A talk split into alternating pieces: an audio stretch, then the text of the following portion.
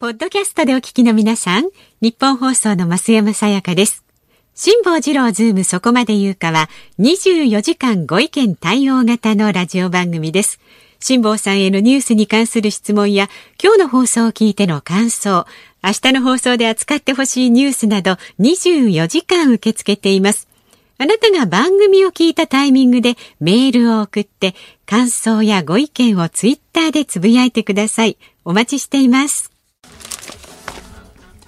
8月25日、給料日の火曜日、時刻は午後3時半を回りました。FM93、AM1242、日本放送、ラジオでお聞きの皆さん、こんにちは、辛坊治郎です。パソコン、スマートフォンを使ってラジコでお聞きの皆さん、そしてポッドキャストでお聞きの皆さん、こんにちは。日本放送の増山さやかです。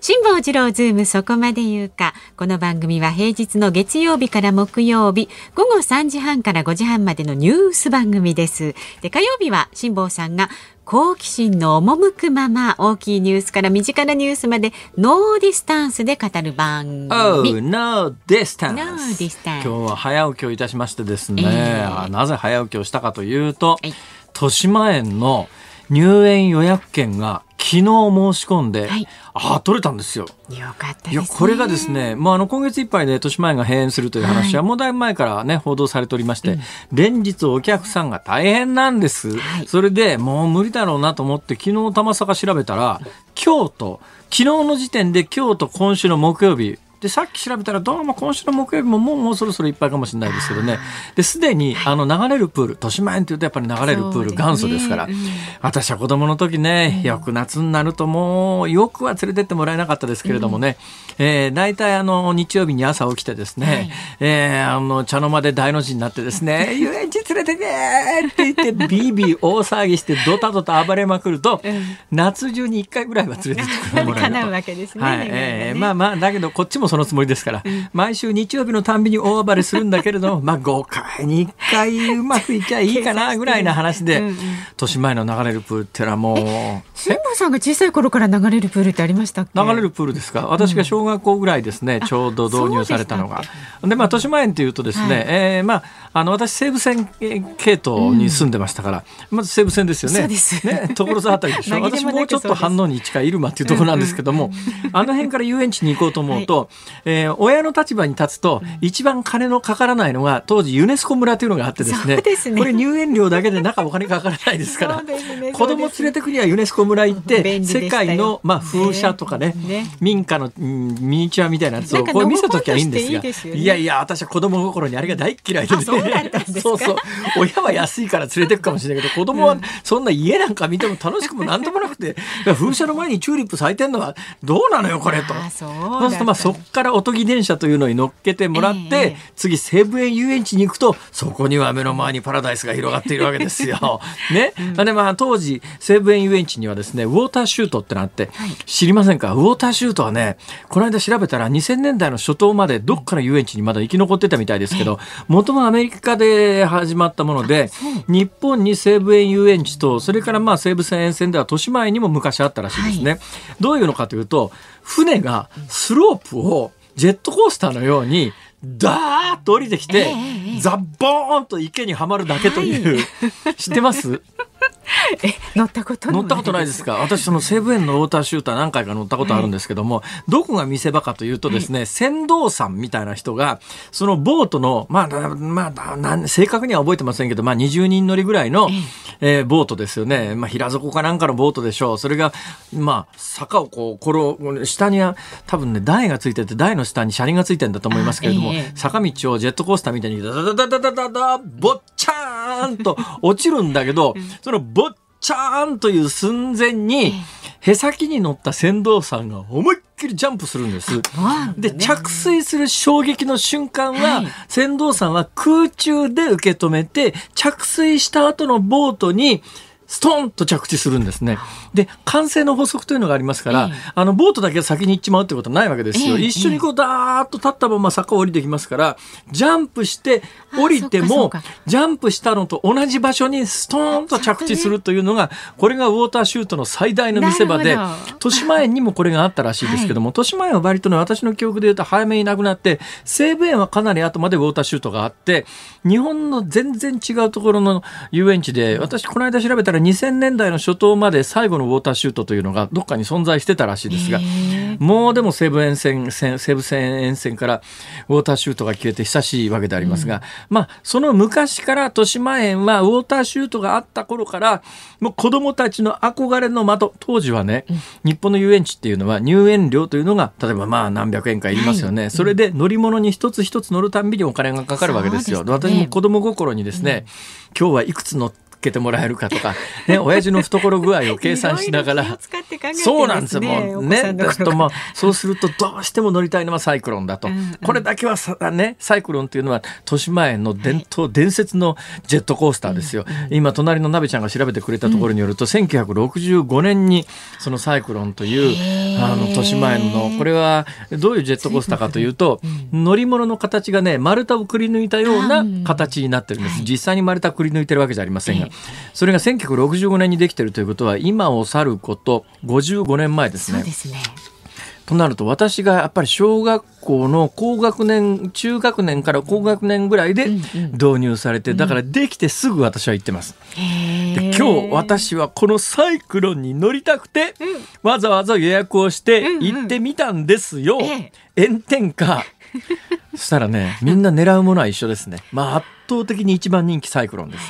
で2番人気がカルセル・エルドラドっていう、うん、あのメリーゴーランド、うん、あのメリーゴーランドは1970年代の初頭にあのメリーゴーランド自体ができたのは1907年かなんかにドイツで作られてるんですよ。第一次大戦の前ですからね。ね日露戦争の直後ぐらいですよ。で紆余曲折経てだからまあ当時あの移動遊園地みたいなので子供たちに多分ヨーロッパでまず親しまれてだから解体されて運ばれて移動遊園地フェスティバルみたいなところで皆さんを楽しませてで流れ流れてアメリカに渡ってニューヨークにしばらくあったみたいですね、うん、その後使われなくなって倉庫に入っていたのを1970年代の前後に豊島園が買い取って船に乗せて運んできて組み立ててオープンしたっていうのを私は鮮明に覚えてます、はい、これはまあ今日これも乗ってきましたけどね、うん、改めて乗ったらこれ今から百数十年前に、うん、これ面白いのはですねあのまあ、安物の回転木馬って昔から日本の遊園地にもあるんですけれども、うん、同心円でぐるぐるこう回るだけじゃないですか。ね、ところがですね、うん、この回転木馬1907年にできてるにもかかわらず、うん、3層構造になってて同心円の3つの回る速度が違うのよ。はいだから真ん中の回転速度と中間リングの回転速度と一番外の回転速度が違うの。ほいでね馬なんかも一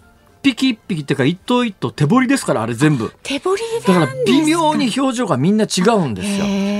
ほいでねこれもちょっと理由がよくわかんないんだけどあの馬回転木馬っていうと馬だよね、うん、馬。馬じゃなくてね、うん、このカルセル・エルドラドには、うん馬と同じぐらいの数、豚がいるんですよ。なんで豚なんですか？豚、豚がいるんですよ、これが。豚？豚なんですよ。豚って普通いますっけ？いや、回転木馬に。豚はあんまり見ないでしょ。ね、なんでわざわざ豚作るかなって思うんだけど、うん、そう馬と同じぐらいの丁寧な細工で、でっかい豚がいて、その豚がぐるぐる回るんですよ。まあね今日それでこの、まあ、どうしても外せなかったのは、このサイクロンというジェットコースターと、カルセル・エルドラドっていう伝説の回転木馬と、もう一つこれもねちょっと一体何年にスタートしたかあの調べてほしいんですが、ミステリーゾーンっていう名前の2人乗りの車で入るお化け屋敷っていうのは、あ行ったことあります？これが私は小学校の時怖くて怖くてね。本当に怖かったんだけども今日それにも乗ってみました。そうですか。どうなんだろう。ね、大人になった次郎君は。あ今調べてくれました。今隣の鍋ちゃんが調べてくれたところによるとサイクロンが導入されたのが1965年、ミステリーゾーンがオープンしたのが1966年。だ。からちょうど私が小学校の中学年から高学年ぐらいね、はいええええ。豊島園が続々新しいこの手の乗り物を導入して、70年代に入ってからあの伝説のアトラクションのアフリカってやつが スタートするわけですけれども、その前段階ぐらいでだから豊島園がもう子供たちの憧れのもう象徴だったのが1960年代の後半ぐらいだと思いますけどね。でそのサイクロンに今日乗るのにびっくりしました。今日ね、はい。あのそもそも昨日予約できたとは言いながら、もうあの月末まで予約がいっぱいなのは、うん。やっぱり新型コロナの影響があってお客さんの数を制限してるわけですよ。あでジェットコースターでもちょっと一つずつ開けたりとかっていうような配列でしか乗車させないし、はい。でカルセルエルドラドなんかは何回かこう回転した後に全部消毒するんですよ。それもまた大変これ大変ですあのでっかい回転木馬一個一個かかりがそれなもんそんな時間があるんだったらこれ並んでる立場から言うとですね、乗客にそのあのアルコール消毒のおしぼりかなんか渡して 自分で拭けと。確かに。確かに気になるやつは。ねえそれで。そっちの方が手っ取り早くないかと思うんだけど、うん。うん係の人が定期的にこう消毒作業をするわけではあ大変だなと思ったんですが、うん。そのサイクロンに乗るのに、え炎天下、今日2時間待ち。えそそんなに並んじゃったんですか？はい。あららららら言うても1965年にできたね、ジェットコースターですから、今のジェットコースターとは全く違いますよ。ええ9月にこの、あの、スペシャルウィークで皆さんにお聞きいただきますけれども、この間富士急ハイランドに行って、えーその手のサイクロン系の回転しない360度回転のない、おそらく日本で最も怖いジェットコースターは今、富士急ハイランドの富士山っていうジェットコースターだと思うんですが、その富士山の原型になったと思われるこのサイクロン。通常のジェットコースターで1960年代半ばとした日本最強と言われているジェットコースターなんですが、今日改めて2時間待って乗ってね、よかった。すごく。あそうですあのなんかね、ものすごく牧歌的で、で、やっぱそこそこ怖いのよ、やっぱり。うんうん。そこそこ怖いし、牧歌的で、あの、乗り終わった後、富士急ハイランドの乗り物みたいに、もう立ち上がれないとか、そういうことないわけですよ。あ富士急のジェットコースターはうん、立ち上がれないからね、もうね。迫力がやっぱりね。いや、もう、もうなんか乗り終わった後、うずくまってね、うずくまって、と、と、とにかく待ってくれと。ところがサイクロンは楽しく乗れて、ああ、面白かったね、怖かったねって言える、そういう遊園地なんですよあ、今、なぜ豚か。えー隣の鍋ちゃんが調べてくれました、えー豚ヨーロッパで幸福を呼ぶとされる縁起の動物。これはねヨーロッパだけじゃなくて中国でもそうですよ。中国でも伝統的に豚。は。豚はイノシシだからね牛とらうイノシシって言いますよね、えとで、ええ。あれあの日本ではイノシシですけど中国では豚ですからね。あそうなんですでか豚はねお金に縁のある動物ということで、えー中国でも古来中中中国から大変縁起のいい動物なんですが、ヨーロッパでも幸福を呼ぶとされる縁起物の動物で写真が目の前にパソコンの画面が立ち上がってすますけれども。ごいリアルな豚さそうんですよ。ねよカルセルエルドラドの豚は本当に豚だからね。ねえ本当に豚だそれがまたでかいのよ。馬よりでかい豚なんだよ 豚回転木馬で回ってるのって多分ね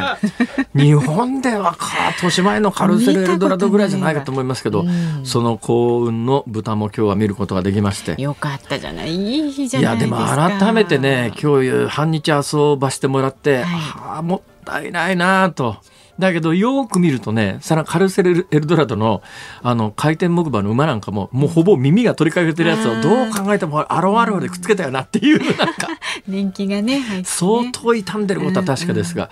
ただまあ1907年からもう今まで一体何万人何十万人何百万人何千万人か分かんないけど子供たちを乗っけて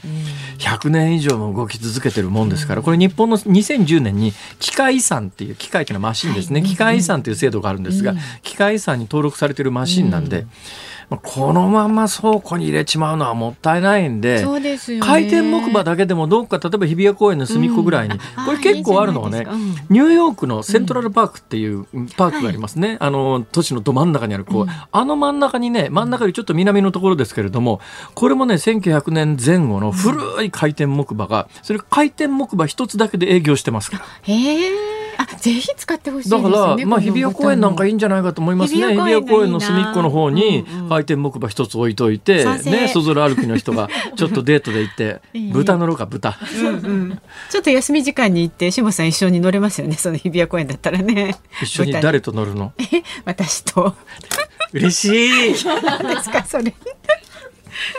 あそう最終日はこの番組でもあの年前にね取材中の記者とつないで情報をお届けしますので、はい、もうあと1週間程度であります。はい、ねじゃあまず今日8月25日火曜日のね株と為替をお伝えしておきます。はい今日の東京株式市場日経平均株価は3日続伸です。昨日に比べまして311円26銭高い2万3296円77銭。そうなんですよ。新型コロナウイルスの治療法やワクチンをめぐる期待感からリスク許容度が高まりましてこれまで売られていた割安株を買い戻す動きが広がったようだということです。はい為替は？1ドル106円5銭付近で取引されています。昨日のこの時間より20銭ほど円安になっています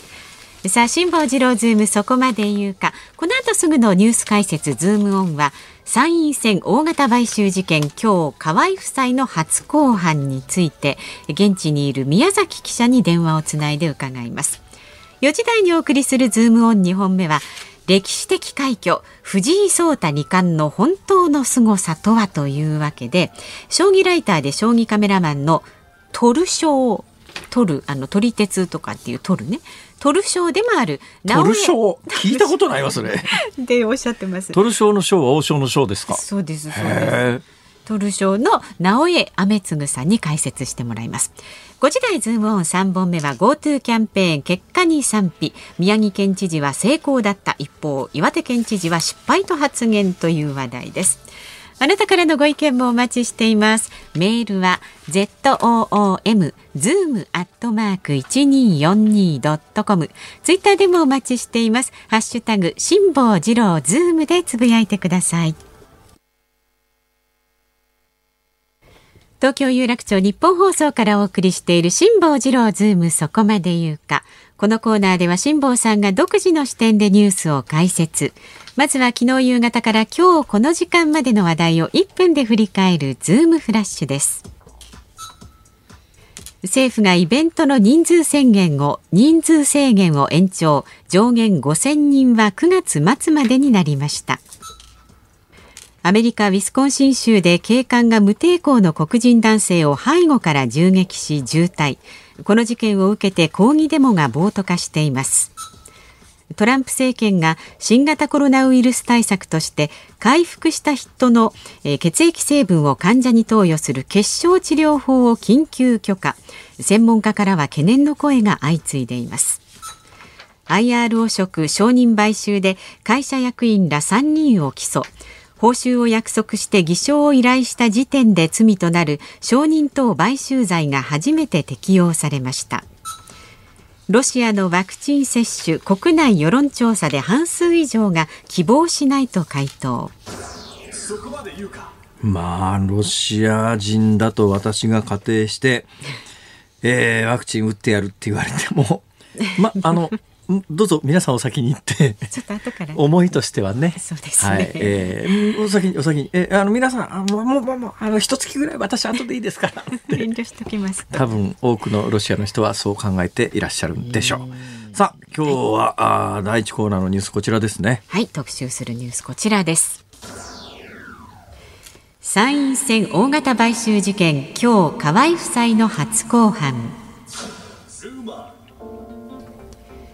去年7月の参議院選挙広島選挙区をめぐる買収事件で公職選挙法違反の罪に問われた前法務大臣の衆議院議員河井克行被告と妻の参議院議員安里被告は今日東京地裁の初公判で無罪を主張しました。さあ今日はこの初公判を取材した日本放送宮崎優子記者とお電話つながっています。あ宮崎さんよろしくお願いします、はい、よろしくお願いします。これ初公判ということで、はい、法廷をこれ宮崎さんご覧になったわけですか？はいあの4時間弱の審理だったんですけれども、ええ、まあすべて取材をしておりました。えー、っと、はい、どんな雰囲気ですか夫妻は？そうですね。まず可愛さの様子ですけれども、はい、克行被告の方はですね、え、まあ黒っぽいスーツ姿に当然あのマスクを着用しているんですが、ちょっとですねあの体重が落ちたかなという印象でして痩せた感じですか？そうですねあのジャケットのこう肩のところが落ちているといった感じで、はい。はい、もうほぼ方もこけたような感じでしたが、まあ、態度としては、まあ、毅然としておりましてですね、えまあ、裁判官とか検察官それから傍聴席もぐるっとこう見渡してですね深々と一礼するというちょっとこう余裕も感じられるような、まあ、そんな態度でしたね。で、まあ、後半中もずっとですねこの A4 のレポート用紙に、まあ、目をも取り続けていて、はい、まあ、落ち着いた様子で、えー、審理に向き合っていました。でアンリ被告の方はですね、まあ、黒っぽいパンツスーツ姿だったんですけれども、え。こちらはあの克行被告とは一転してですねずっとうつむいて、まあ、下を向いて、えー、まあ、メモも取らずにこう床の一点をぼーっと見つめてるような感じで、えー、まあ、あの目をつむって、まあ、静かに聞いていたといった感じですよね。2人ともあれですね、はい、保釈されていないわけで、えー、保釈されていないということは、まあ、日本の司法の慣例から言うと、はい、要するにずっと否認を続けているということですよね。そうですね。で、まあ、先ほど入ってきた情報によりますと、この初公判終わって、あの改めて保釈請求をしたということですね、2人とも。あどうどうなりそうですかね、保釈は。いや、ちょっとどうなのでしょう、難しいところかなと思いますけれどもね、もう完全否認ですし、無罪を主張していますし、まあ、その上あれですよね、えー、まあ、いわゆるその100日で終わるかどうかともかくとして、い、わゆる100日裁判ですから、えー、えー、判決確定するまでの時間もそんなにはかからないんですよね、この事件はね。これがですねかなりの長期戦になってくるんですけれども。もうすでにそうですね、はい、はい、まあ、今回異例尽くしでしてで、ええ、すでにもう現金を受け取ったとされる人の人数が100人を超えていまして、でこの100人すべて証人尋問することになっていて、え、まあ、事務所のスタッフなど合わせると120人以上に上ると。でこの120人以上を、まあ、1人ずつ証人尋問していくのでですね、はい、まあ、週3、4回のペースで裁判を行っていくんですけれども、当然100日では終わりませんで。判決は来年以降にずれ込む見通しとなっております。でさらにですねこのコロナの影響で、ええ、まあ、ほとんどが広島県議とか市議ですから、はい、まあ、上京できないご高齢の方はですね、え、広島地裁と、まあ、モニターをこうネットでつないでですね、はい、そしてモニター形式で承認尋問していくとビデオリンク方式という、まあ、異例の措置が今回取られております。なるほど、はい、なるほどあれですね、基本的にはもう、あの夫妻としては、えー、徹底的に無罪を、はい、えー、主張して戦うということなんでしょうね。そうですね。ただ今日こあの検察の冒頭陳述では、まあ、現金を受け取ったとされる108人の実名とその金額というのが詳細に公表されました。はいはいであの検察が冒頭陳述の中でですねこの克行被告に対してはなりふり構わず、まあ、安里被告の投票及び投票の取りまとめを依頼するとともにその報酬として現金を供与したと。ええ、でこの金額のの、まあ、大体1人当たり10万から30万程度なんですけれども、はいはい、やはりとして多いのがですね、まあ、元広島県の大物の衆議院議員の秘書ですね。はい、亀静香さんの秘書ですね。はい、そうですね。はい、えこの人に2回にわたって300万円を提供している、えー、あ供与していると。いうあたりもですね今日あの詳細にあの冒頭陳述の中で明らかにされていますし、ね、検察はまあその贈収賄選挙をめぐる贈収賄ということで、はい、贈収賄というか買収ということで立件するのは、まああの当然とは言いながら、えこれ金を受け取った側が誰一人として罪に問われていないというのは、実質的な要するにもう罪に問わないから全部喋れっていう司法取引に近い形のようなことが行われたんではないのかと。はい、そうですねでそこに対してですねあの克行、えー、河合夫妻の弁護側がですね、はい、まあ、徹底的にそこを追及しておりましてこう弁護側の冒頭陳述ではまず冒頭にですねこの本件控訴提起は控訴権の乱用であり速やかに控訴の棄却を求めるとこのように述べています。でこの理由としましては今辛坊さんがおっしゃったようにに現金を受け取った側その金額や回数にかかわらず一人も起訴をしていないとでこのような処理は著しく均衡を欠くと公正さを著しく害する変派な、まあ、偏った控訴提起であると。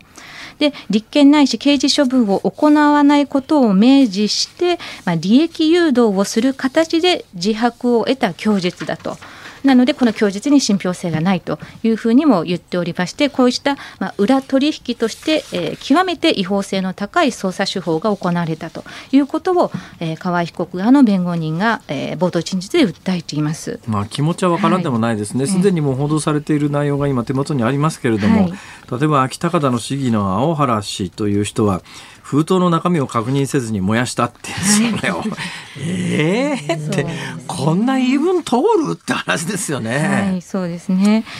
なので、まあ、あの証人尋問の中でそのあたりの詳細なことがですね、まあ、これから徐々に明らかになっていくと思いますし早速ですね次回の公判が今週の金曜日に行われるんですけれども、はい、ここからも証人尋問がスタートしていくんですね。えー、でまあ、検察としてはですね今回の河合被告側は人中見舞いとかあの統制拡大のためのえー、あの現金の供与だということを終始訴えているんですけれども、はい、検察としてはですねじゃあその河合和幸被告があのパ自らのパソコンのフォルダーにその配布先リストというものを保有してたんですけれども、えー、そのフォルダーのな名称がですね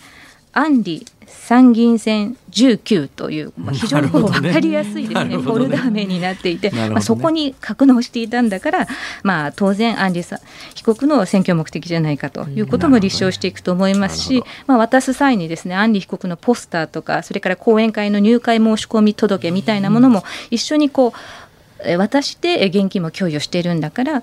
ただの人中見舞いじゃないでしょうということをまあ立証していくと思われます。はい、という裁判がいよいよ始まりました。はい、はい、そういうニュースです。えー、宮崎さんありがとうございました。はい、失礼しました。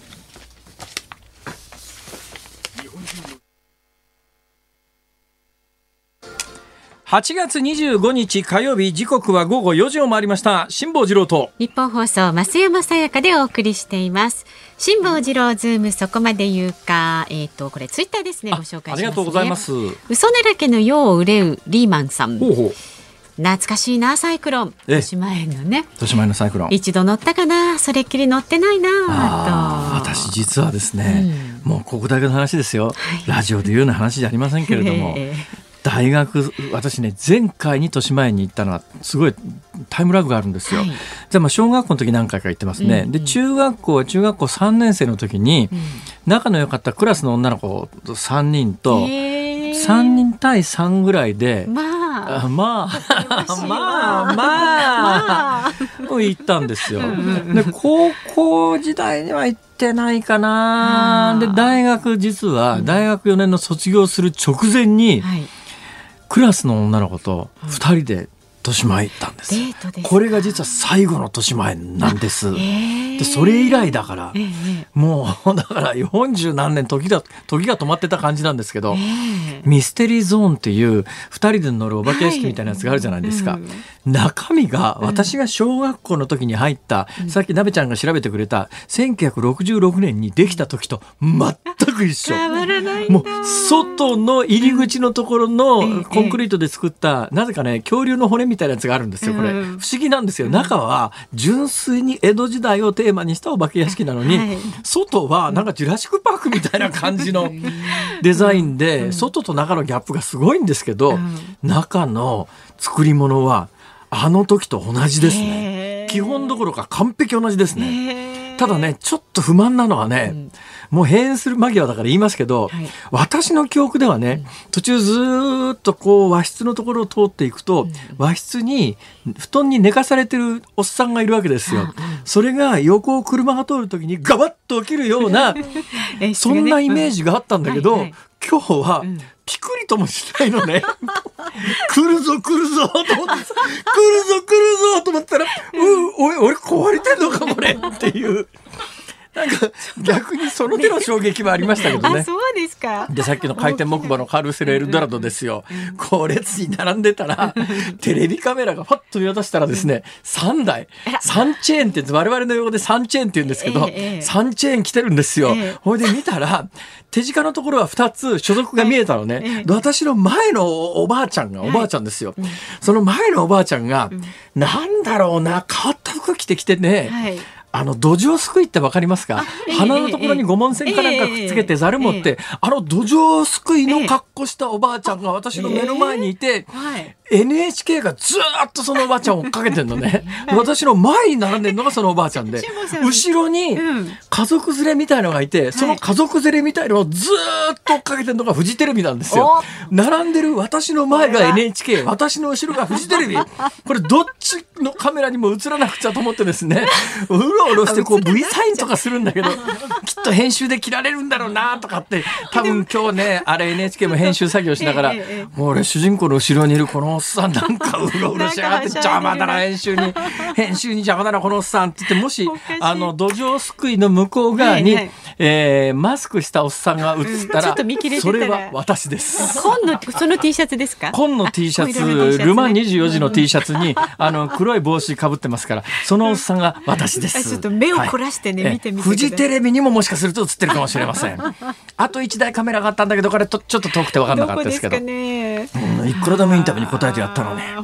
残念だ。残念ですね。はい。はい。えー、このような年前の思い出でもいいですし、ニュースに対するご意見でも構いません。メールを寄せください。z o o m zoom アットマーク一二四二ドットコム。ツイッターはハッシュタグ辛坊治郎ズームでつぶやいてください。ちなみに年前はどなたと行かれたんですか？ Alone。まさか。はい、えー、この後は歴史的快挙藤井二冠の本当の凄さとはにズームします。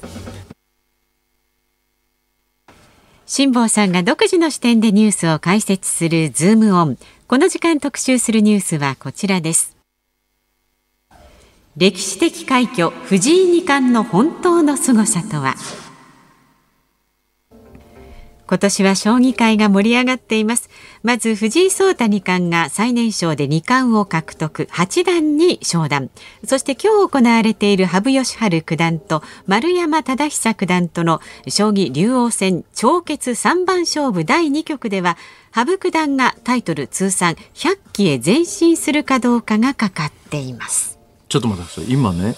手元に増山さんが読んだのと同じ原稿があるんですが、竜王戦長決三番勝負って何？挑戦者決定って意味かあのねこれね私もそれ謎で結構調べたんですけど、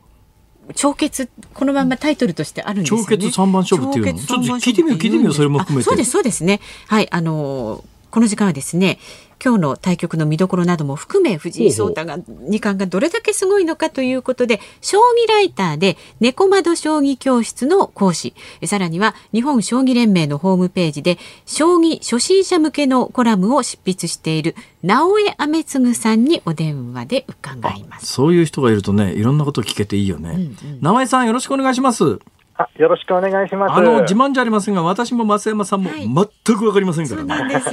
あの、えーはい、まず聞いていいですか、さっきの話なんですけども、はい、竜王戦長決三番勝負って、これが正しい言い方なん言い方なんですか？そうですね、はい、あの挑戦者決定戦というあのものなんですけれども、はいはい、通常はあの1局で終わるようなところ、竜王戦だけはですね3番勝負をやって、2勝した人が竜王に挑戦するって、ちょっと格式がすごい高い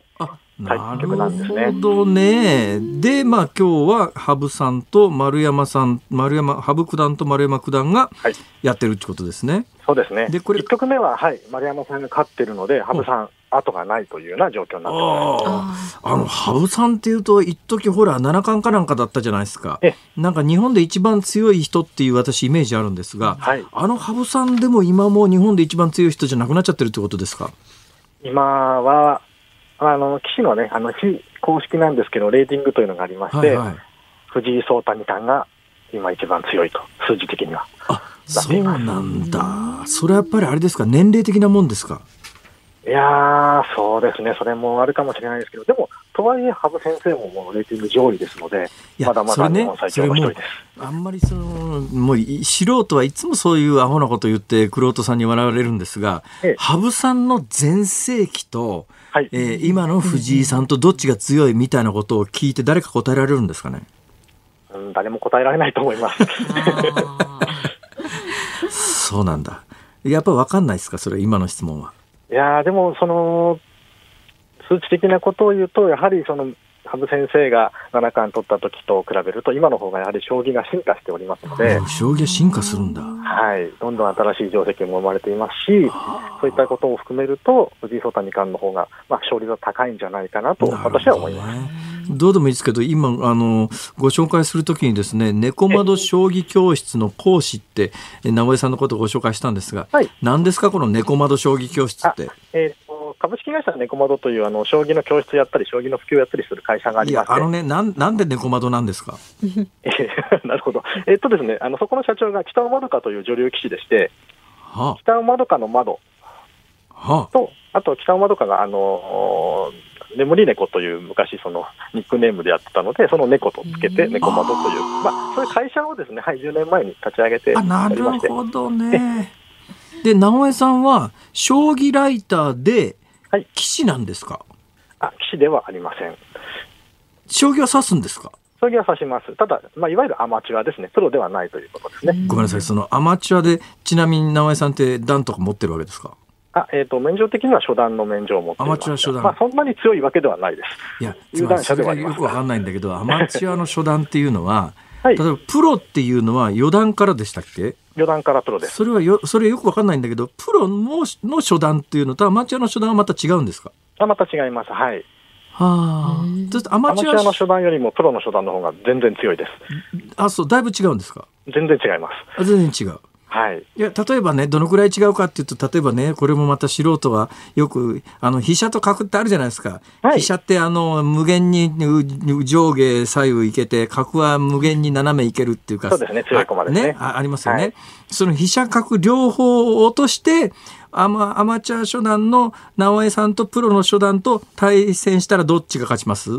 えー、プロの初段が勝つと思います。えそんなに違うんだ？それが違いますあプロってそんなすごいんですか？はいまあ、あの正確には初段プロの初段っていいますか、奨励会というあのプロ育成機関で初段になった人っていうのが、まあ、プロのプロ棋士の卵なわけなんですね。はあはあ、でその奨励会というのは6級からスタートするんですけれども、ええ、まあ、6級から5級、4級って上がっていって、1級の次が初段です。えそして2段、3段ってなると、3段リーグというのがあって、そこであの年間、えー、半年に1回、三段リーグというのがあって、上位2名だけがプロになれる。い。や、それがね、それがよくわかんないんですけど、はい、4段以降がプロでしょ、以上がプロでしょ？だけどさっきそれとは別にプロ初段って言いましたよね？あのその奨励会の初段ですね、はい、それを奨励会の初段のことを便宜的にプロの初段って言ってるだけの話で本当のプロではないということです、ね、あそうですそうです。はは分かった。じゃあもし仮にですよええ、私がこれからあの突然何かに目覚めてですよ、ええ、プロになりたいと将棋指しに、可能なんですか？可能です。年齢制限ないんですか？えっ、とですね、奨励会に入るには年齢制限はあるんですけれども、はい、アマチュアとして全国大会で優勝したりすると、ええ、あのプロの公式戦にアマチュア枠で出ることができるんですね。ほうほうほう。でそれでプロ相手に交渉率を上げると、ええ、今はそのプロ編入試験という制度があるので、ええ、そこからプロに挑戦するってことはそういう人いるんですか、過去？あはい、おります。もう2名、それであのプロになってる方がいらっしゃいます。そうですか、でも、はい、基本的にはその奨励会っていうところの6級からスタートして、初段、2段、3段になって、3段リーグを勝ち抜いて、4段になってプロになるっていうのが通常のパターンまあ、そうですね、通常のパターンです。その通常のパターンに普通に乗ってる人たちって何歳ぐらいの人たちなんですか？えー、そうですね、大体奨励会に入会するのは、小学校の5年生とか6年生とか、中学校1年生とかぐらいの方が多くて、まあ、そこからその大体まあ20歳ぐらいでプロになるっていうのが平均的ですかね。あのそのプロになれる人って、はい、そもそも奨励会に入る子ども自体が相当将棋強いことでしょここでしょ？その通りです、毎年毎年、その各県とかあの地方のもうそこで一番強い小学生が集まって、奨励会入会試験をやって、そこを勝ち抜いた数十名しか奨励会にまず入れません。はだから天才少年の中の天才少年だけが奨励会にまず入れて、はあ、そしてその奨励会を抜けてプロになれる人っていうのは、そのうちの2割ぐらいと言われてます。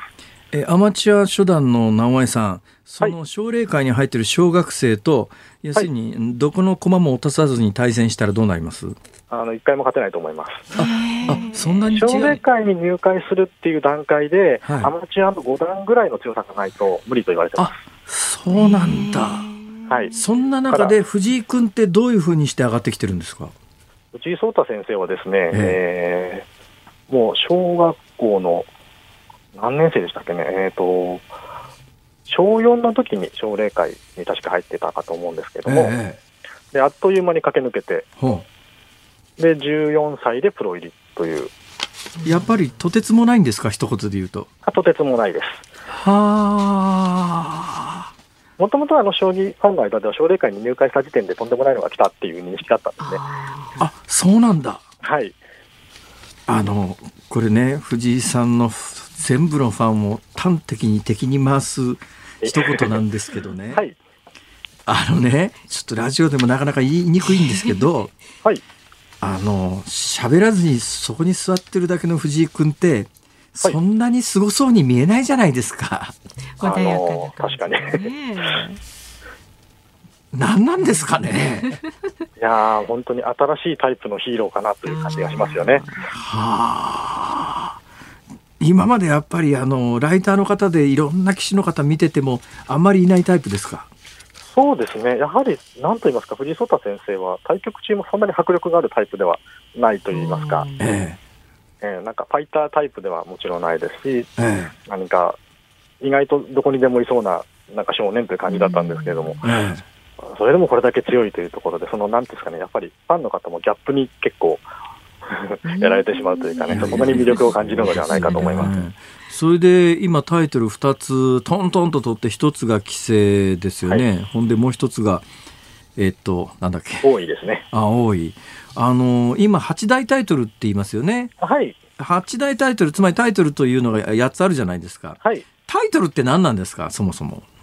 えーと、タイトルというのは、まあ、要はチャンピオンの称号なわけですね。ええその年に、えーと、タイトルを持っている人にあの予選を勝ち抜いた人が挑戦するっていう、その番勝負というのをそのタイトルごとに行われます。ははですので、タイトルホルダーっていうのは、要はチャンピオンなので、挑戦者の挑戦を受けて立つっていう、そういう立場のことです。なるほどね。それが、あの、昔よりもずいぶん増えてますよね。8つもなかったですよね、昔は。えっ、ー、と、そうですね。羽生さんが七冠になった時っていうのは、つまり7つのタイトルだったわけです。あの、その後、栄養っていうのは確か、新しくできてる気がするんですはい、栄養というのが増えまして、今は8代は、比叡山の栄を書いて、比叡山の栄ですね。はい、王様の栄王戦って、はい、これは主催が株式会社ドワンゴ。はい。これあのね、そのタイトルの中で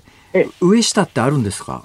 あはいあります。あのすごいぶっちゃけた話タイトルの序列っていうのは賞金の多さで決まってます。賞金一番多いのはどれなんですか？一番上の竜王戦ですね。竜王が一番賞金が多いんだ。そうです。はあ、その次、これ私の手元にある八大タイトル、この順番でいいのかしら。竜王、名人、叡王、王位、王座、棋王、王将、棋聖と並んでますけど、これでいいんですか？その、その通りです。はい、その順番。叡王って割と新しいんだけれども、まあ、賞金ランキングでいうと3番目、賞金が出るのでいうと3番目だから上の方にあるって、そういうことですね。そういうことです。はい。歴史と伝統でいうと、どの名前が一番重いんですか？歴史と伝統では名人ですね。名人。あこれ、はい、江戸時代からあります。賞金ランキングって今2番目ですよね。はい。あの、ほれね、囲碁の世界で本因坊ってあるじゃないですか。ありますね。はい。確か私の記憶では、あの、本因坊ってもともとは、えっと、世襲だったりなんかしましたよね。はい。め、将棋はそういうのないんですか？名人も実は世襲です。え、世襲、今でも？だったんです。あ、世襲だったことがあるんですか？はい、江戸時代は、その初代名人の大橋宗慶から世襲で、はい、はい、あの徳川家康がね、あの名人、初代名人を任命しまして。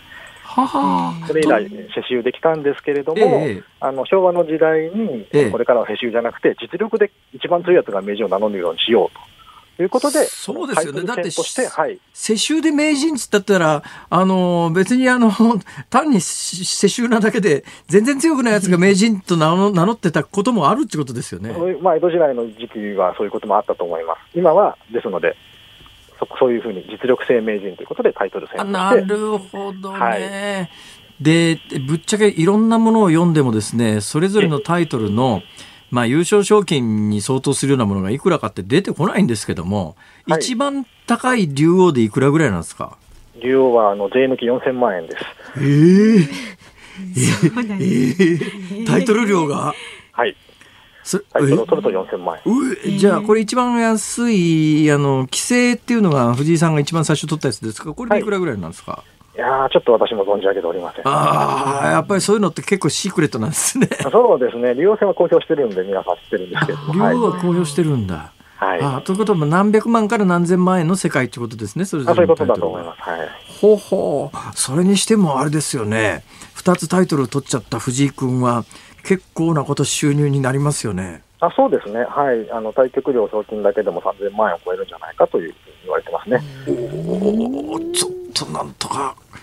うちの息子にできないもんだろうか。できないですね。あ、無理ですか。無理ですね。無理ですか。これね、それで八大タイトルっていうのを、で今一番さっきのあのオフィシャルじゃないランキングでいうと藤井聡太が一番強いって話をされたじゃないですか、藤井聡太さんが。はい、となると、そんだけ強ければ全部勝っていったら全部のタイトルすぐ取れるんじゃないかとこう素朴に思うんですが、どうなんですか？いやそれが、まあ、おそらくは難しいとは思います。はあ、藤井聡太してあの多いといえども、ええ、勝率自体は今、8割5分ぐらいってことは、まあ、10回に1回、1.5回ぐらいは負ける。あ必ず勝てるわけじゃないわけですね。すね。将棋はさすがにその100戦100勝とはいかないので、はあ、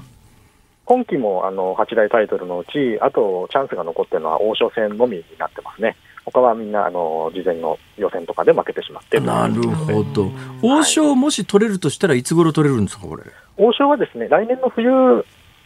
タートですので、ええ、はい、決まるとしたら2月か3月ってとなると、いわゆる年度内にもしかすると三冠の可能性があるということですはい、残ってます、それが。で、はい、羽生さんが七冠取った時には、さっきの栄養というタイトルがなかったんで、七冠ですけども、はい、そうなると、次、藤井君が八冠を目指すっていうタイミングっていつ頃になりますかね？そうですね、はい、ですので、もう来年度、2021年度にもちろんすべてのタイトルあの獲得のチャンスは残っていると思います。あいや、名人なんかは、なんか一番上じゃないと、あ素晴らしい、ご存知なんですね。はい、名人というタイトルに挑戦するには、順位戦というリーグ戦の A 級にいる人にのみ権利があります。へへ藤井二冠はあの年に1回ずつしか順位戦のランクって上げられないので、はあはあ、今、B 級2組というところにいるので、ええ、あとに、えーと、最短でも、まず今年 B 級2組から B 級1組に上がって、はい、来年 B 級1組戦って、さらにその後 A 級に戦うって感じなんで、もうちょっと、もう数年、名人挑戦までは時間がかかります。これその、あのプロって、まあ、A 級から A 級、B 級1組、B, B 級2組、C 級1組、C 級2組ってこう分かれてますよね。これ一つの段階上がるのは1年に1回一つしか上がれないんですか？飛び級ないんですか？これ飛び級ないです。1年に1個しか上がれません。飛び級ないんだ。はい。はあ。で、名人っていうタイトルは A 級でないと挑戦できないということですか？そうなんです。その年の A 級の1位が挑戦するというふうに決まってます。じゃあ A 級っていうのに今今藤井君どこにいるのかな？B 級 B 級2組ですね。B 級2組。ということはまた B 級1組に上がってそこから A 級に上がらなきゃいけないんで A 級に上がってから名人っていうことですか？そうですね。あと2年かかりますね。ああその頃にじゃあまああと残すは名人だけで七冠取ってっていう可能性はあるということですね。そうですね。はい。そうなると思います？可能性は低いと思います。あ低いんだはい、さすがにそこまでは、まあ、でもさすがにそこまではこれまで覆してきたのが 藤井二冠なので、はい、いやそれで一番あの肝心でなおかつ答えにくい質問をしますけれども、はい、藤井聡太さんはなんでそんなに強いんですか？まあ天才だからとしては。ちょっとちょっともう もうちょっとほれ。なんか答えようがあるでしょ、はいね、いやそうですね。まあ藤井聡太先生の何がすごいかっていうとですねまあ褒め言葉ばっかりになってしまうんですけど、ええ、まず読みが早い、ええ、それからミスが少ないですね、はあ、あとは自分が負けそうな時に逆転するのもうまいんですよああいやそれで言うとねこの間封じ手ってあるじゃないですか、はい、あの多いってほら2日で 1, 1曲やりますよね、はい、で1日終わるときにつまり翌日の朝一番で何を打つかっていうのを、そのそれは相手に分かっちゃうと相手は一晩考えられるからそこであの封筒の中に入れて明日の朝これ打ちますよ。そうすると打つ側も一晩考えられないしあの、ね、あの両方ともあのずるっこできないっていうかそれでまあ1日目の一番最後に封じてするじゃないですか。はい、そのこの間のあの、えっと、2, 2巻目にを獲得した時の対局の封じ手がなんか常識では考えられないような封じ手だったっていう話があるんですが、そね。はい。それちょっと詳しく教えてもらえます、ま、はい、あのー、その封じ手はですね、あの先ほど言ってたあの強い駒の飛車を相手の銀と差し違える手なんですね。要は普通飛車と銀と交換しないですよね。はい、普通はそんなもったいないことはしません。ええ。しかもまだまだあのー、勝負始まったばっかりの時にもうこんな早いタイミングで飛車を捨ててしまうっていうのは、ちょっと常識では考えられなかったんですけれども。結果的にそれがだけど勝ちにつながったわけですか？その通りですね、はい。それはそう結果的にそうすると勝てるという読みをしてたっていうことですか？前の日からそれを読んで封じたっていうところに皆さん凄みを感じましたね。それ何手先ぐらいまで読んでるんですかね？いやもう数千数万のレベルだとは思います。私あの将棋駒を動かすぐらいはできるんですけど大体一手読めるか読めないかぐらいなんですけど 夏かこれ向き不向きですかね？いやそれもありますやっぱりそれだけ将棋が好きでずっとその情熱を持ってやってるっていうのも大きいんだと思います。なるほどね。はい、直江さんありがとうございました。直江さん今なんかあれですか、将棋漫画の監修されてるんですか？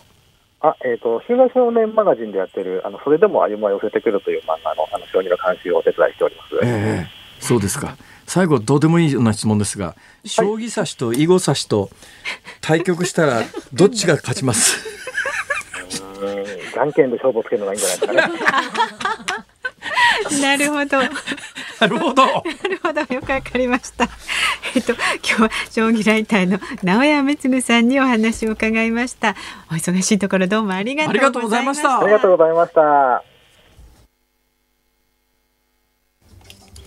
日本放送がお送りしています。辛、坊、治郎ズームそこまで言うかメールをご紹介しましょう。44歳川崎市にお住まいのハールさん。えーさっきのね将棋のお話で、はいはい、奨励会に入るには年齢制限があるけど辛坊さんのようなおじさんでもアマチュアとして頑張れば例外的にプロになれることがあるとして驚き辛坊さん本当に目指しちゃえば？いやところが私ね、うん、将棋とかチェスとかをですね、はい、まあ駒の動かし方ぐらいは知ってるわけですよ、うん、である時ですねパソコンソフトで一番弱いやつ、えー、一番弱いやつっていうのはものすごく弱いやつ、うん、それでも勝てなかった つまり積め積み方がわからないんだよ。でも決定的に向いてないと。なるほど、はい、残念ながら。まあでもね成功法でもね奨励会年齢制限があるっていうはいはい、調べてもらいましたが、ええ、満21歳の誕生日までに初段満26歳までの誕生日を含むリーグ終了までに四段になれなかったら大会。ですからまあ年齢的にももうすでにもう手も足も出ない。はいはいそうですね。おっしゃる通り。っていう感じ、ね、大丈夫です。目指してません。はい。人間には向き不向きってものがあるんです。そうですよ。辛坊さんの才能はここでいかんなく発揮していただければ、ね、私今から100年練習したって、うん、絶対オリンピックの100メートルのファイナリストにはなれないもの。そうですね。そうでしょ？だからね、はなからダメっていうこともあるんだよ、やっぱりな。そうなんです、そうなんです。なんだよな。人生それぞれですから。俳優になるか。ね、え？頑張ってください。メールまだまだお待ちしています。頑張ってください。メールは Z O O M ズームアットマーク一二四二ドットコム。ツイッターはハッシュタグ辛坊治郎ズームでつぶやいてください。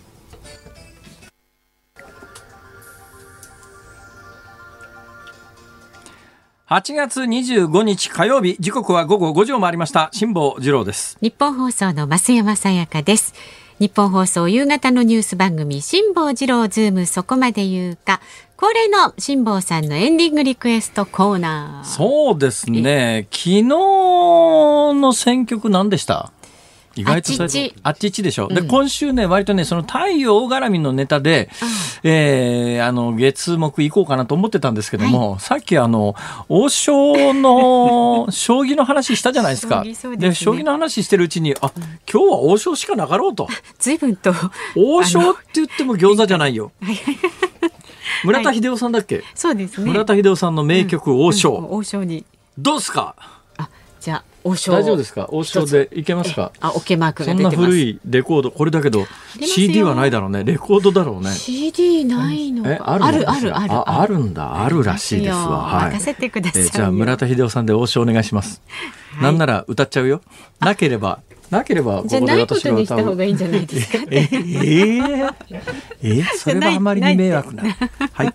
はい、じゃあ、えー、あなたの前、あなたの前のだってラジオの前のあなたからのご意見も24時間ね受け付けておりますので、ほいほい今日のニュースとかねご感想なんかももちろんなんですが、明日の放送で扱ってほしいニュースですとか話題なんかも送ってください。えー、ツイッターもチェックしています。メールは z o o m zoom アットマーク一二四二ドットコム。ツイッターはハッシュタグ漢字で辛坊治郎、カタカナでズーム、ハッシュタグ辛坊治郎ズームでつぶやいてください。ご意見お待ちしています。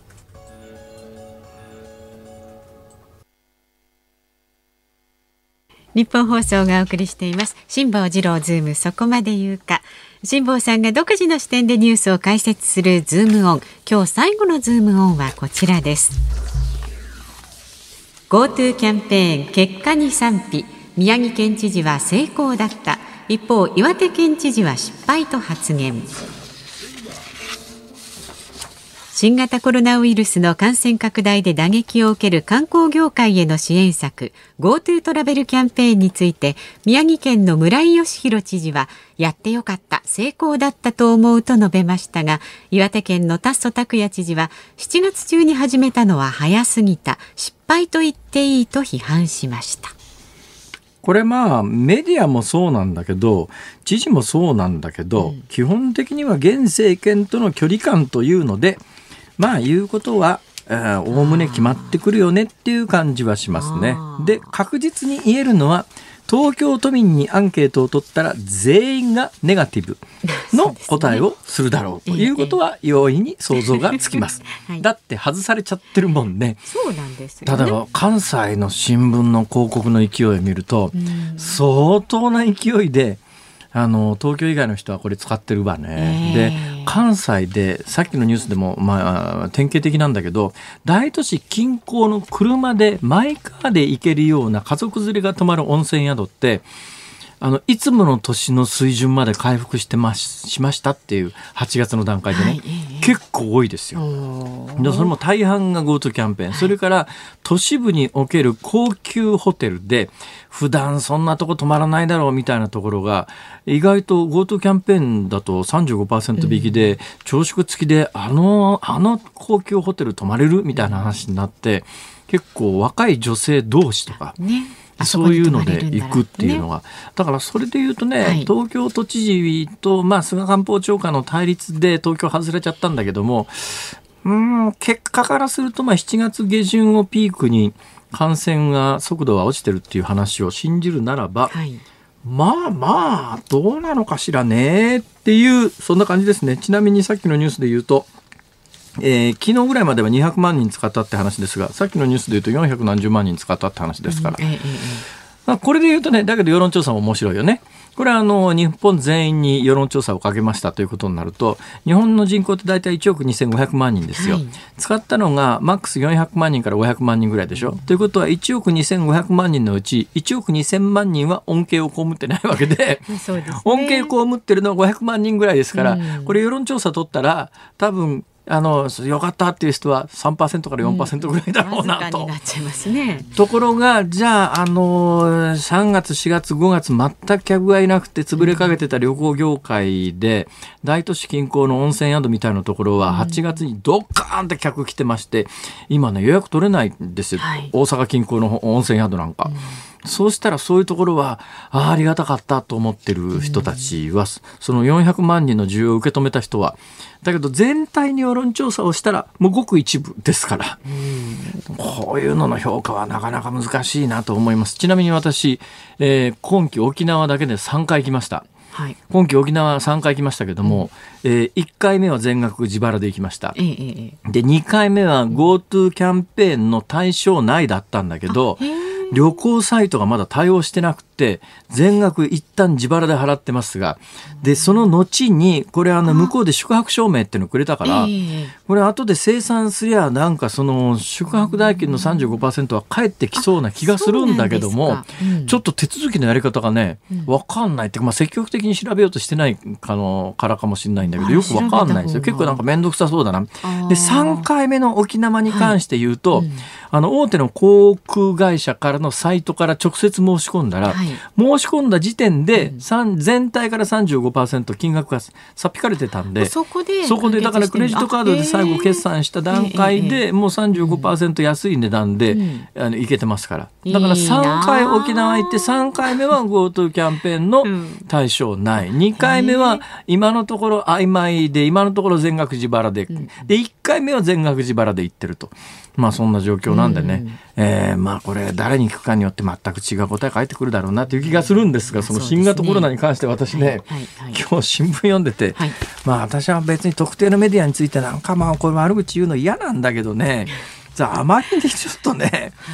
今日某あの全国紙の夕刊というやつが手元にこう来てるわけですよ。これでパッと見たらですね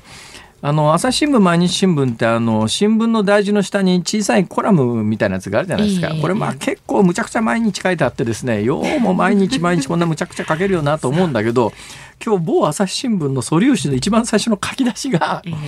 そもそもコロナは原則入院すべき重要重病なのか政府が始める議論に注目するって書いてあるんだけど、あんたのところ新聞系列のテレビ局も含めてどんだけ不安を煽る報道を繰り返しといて今になってそもそもコロナは原則入院すべき重病なのかってどうよこれ。俺今日なんかね、いきなりここの局へ来て、ええ、あの、勇敢ですって勇敢こう配られて、はい、パラパラっと見てて、椅子から滑り落ちそうになった俺。びっくりしたかな、これ。ね本当に、ね、頼むよ、ね、まあそういう意味ではねちょっとずつやっぱりここへ来てね秋口になってきてまあこの病気が一体どんな病気なのかということの冷静な議論を始めないと、はいえー、私は前々から言ってる話が今週になってね新型コロナに関しては出てきてるのは、はい、やっぱり秋口から冬にかけてインフルエンザが流行り始めた時にインフルエンザの症状とコロナの症状はほぼ一緒ですから、うん、でこれ最初にどうやってその治療のラインに乗せていくんだっていうことですよね。だからインフルエンザにかかってる人間はでインフルエンザの検査をしてインフルエンザの陽性反応が出たら新型コロナに絶対かかっていないと言い切れるんだったら話は簡単だけど、そう単純なもんじゃないわけでちょっと同じような症状を訴えて発熱してる人が病院にものすごい勢いで押し寄せてきた時にそれどうすんだっていう議論を俺はもう何ヶ月も前から言ってんだけど、ね、ようやくこのタイミングになっていくつかの新聞が書き始めたんだけど、ちょっとメディアも遅いよなっていう危機感の持ち方が違うんじゃないのっていう気がしますよね。ね秋冬来ちゃいます、ね、でその GoTo キャンペーンに関して言うとそれは収まってからやった方がいいに決まってるわけだよ。だけどやっぱ夏休みっていうタイミングで家族連れで子供と一緒にちょっと近所の温泉でもって言った時に8月9月から始めますじゃああれなんだしでまあ結果的に言うと7月の末がピークで8月になってから感染は今収束しつつありますとは報道されてるけれども。ええうんでもいわゆるそのみんなじゃあもうどんどん旅行に行きましょうねっていうようなまだ状況ではないと。でこの新型コロナに関して言うと、はい、そう簡単に世の中からウイルス完全になくせますっていうような病気でもなさそうだということが見えてきたら、はい、この時点で誰かが宣言をしてはい新型コロナのあの感染はここでおしまいっていうタイミングには来ないはならないと思うんだよね。はいうんうん、ただずっと今のまんまでその間にどんどん業者が潰れていくと。うんいうことを考えた時にやっぱどっかで踏み踏み切らざるを得なかったんじゃないのっていう気は私は正直はしてます。うんうん、はい。ということでね、えー、ただこれあのよくわかんないんだけど予算組んであって組んである予算の上限までで打ち切りって話でしょ？これ一体いつ 終わるの？じゃなくて。いつまでなの？その間ずっと東京都民は対象から外れたまんま終わっちゃうわけ？そういうことなんどうなっちゃうの？誰もそれはあ答えられてないぞ。これ東京都民が腹立たしいのはよくわかる。気持ちはわかるぞ！あ答えは出なさそうですかね。はい、これ以上です。以上ズームオンでした。このコーナーを含めまして今日の放送はラジコのタイムフリーそしてポッドキャストでも配信しています。詳しくは番組のホームページまたは番組の公式ツイッターご覧になってください。村田秀夫さん、王将お聞きいただいております。うん、今のが一番ですがね、西条八十作詞、船村徹作曲の、はい、はい、で、歌詞3番知ってますか？明日は東京に出て行くからは何が何でも勝たねばならぬ空に火がつく通天閣に俺の闘志がまた燃える。そういう、そういう歌詞だったんですね。そうですよ。あの、坂田さん吉？えですよね、王将。あ、あ知りませんか、うん、この物語。うんうんはい、いい話がいろいろあるわけでございますが、はい、ただだけど多分ね当時の将棋指しの要するに実力と、今の藤井聡太さんなんかの実力は全く違うと思う。だから当時のやっぱり将棋界の頂点にいた人と、えー、まあ、その人が多分こう、まあね、藤井聡太君がその時代に生まれてれば分かんないよ、えー、だけど、えー、じゃ純粋の実力として、当時のこの歌ができた頃の背景の王将の、ね、主人公と藤井聡太氏がこう戦戦ったらもう一瞬で多分藤井君勝つんじゃないのっていう。違うんですかね。はい。さあそろそろお時間です。明日のね、えー、飯田浩二の OK 工事アップのご案内コメンテーターは数量政策学者の高橋洋一さんです。取り上げるニュース河合克行被告と妻の安里被告初公判などについてお知らせします。辛坊治郎ズームそこまで言うかここまでの相手は辛坊治郎と。日本放送増山さやかでした。明日も聞いてちょうだい